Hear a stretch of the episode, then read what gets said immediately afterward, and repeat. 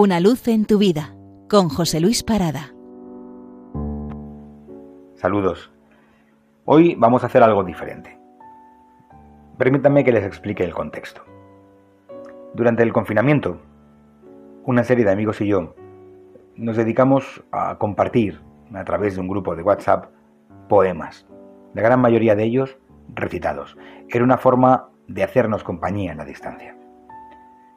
Uno de esos amigos, uno de los más prolíficos sin duda, Miguel Ángel, generalmente compartía con nosotros poemas duros, mustios, cenicientos, un tanto cargados de desesperanza. Pasados unos dos meses aproximadamente de confinamiento, decidió enviarnos Peregrinaje de la extraordinaria poetisa Alejandra Pizarnik, argentina, dotada de una grandísima sensibilidad, símbolo de la vanguardia, tanto en Argentina como los años que estuvo en París, que sin embargo se quitó la vida en el año 71, cuando apenas contaba ella con 36 años, por una sobredosis de, de pastillas.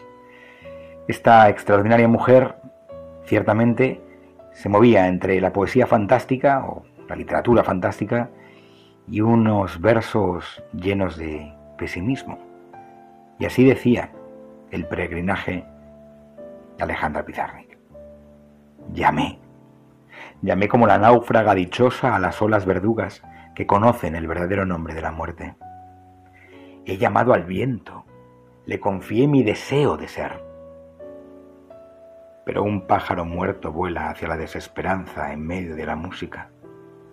Cuando brujas y flores cortan la mano de la bruma, un pájaro muerto llamado azul. No es la soledad con alas, es el silencio de la prisionera, es la mudez de pájaros y viento, es el mundo enojado con mi risa, o los guardianes del infierno rompiendo mis cartas.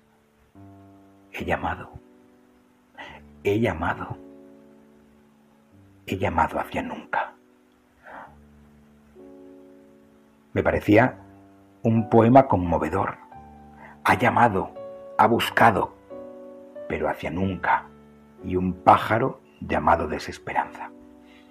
Ante esto tenía que reaccionar, y lo hice con las cuestiones naturales 2 de Julio Martínez Mesanza, poeta español del grupo de los 80, traductor del italiano, y un hombre bien conocido en el mundo de la cultura por haber sido el director del Instituto Cervantes en, muchas ciudades del mundo. Pues bien, Julio Martínez Mesanza escribió esto que utilicé como réplica al peregrinaje de Pizarnik.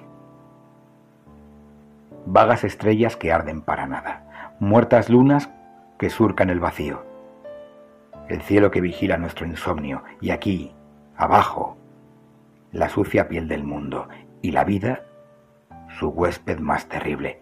Fíjense cómo entra en diálogo con este código de Pizarnik.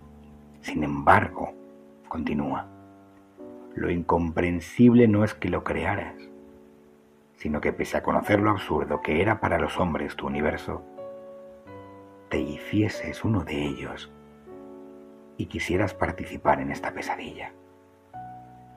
Y ahí sí, se abre la puerta a la esperanza que es siempre la puerta del amor incondicional de Cristo.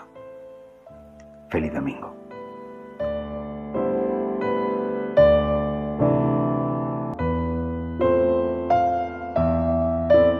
Una luz en tu vida con José Luis Parada.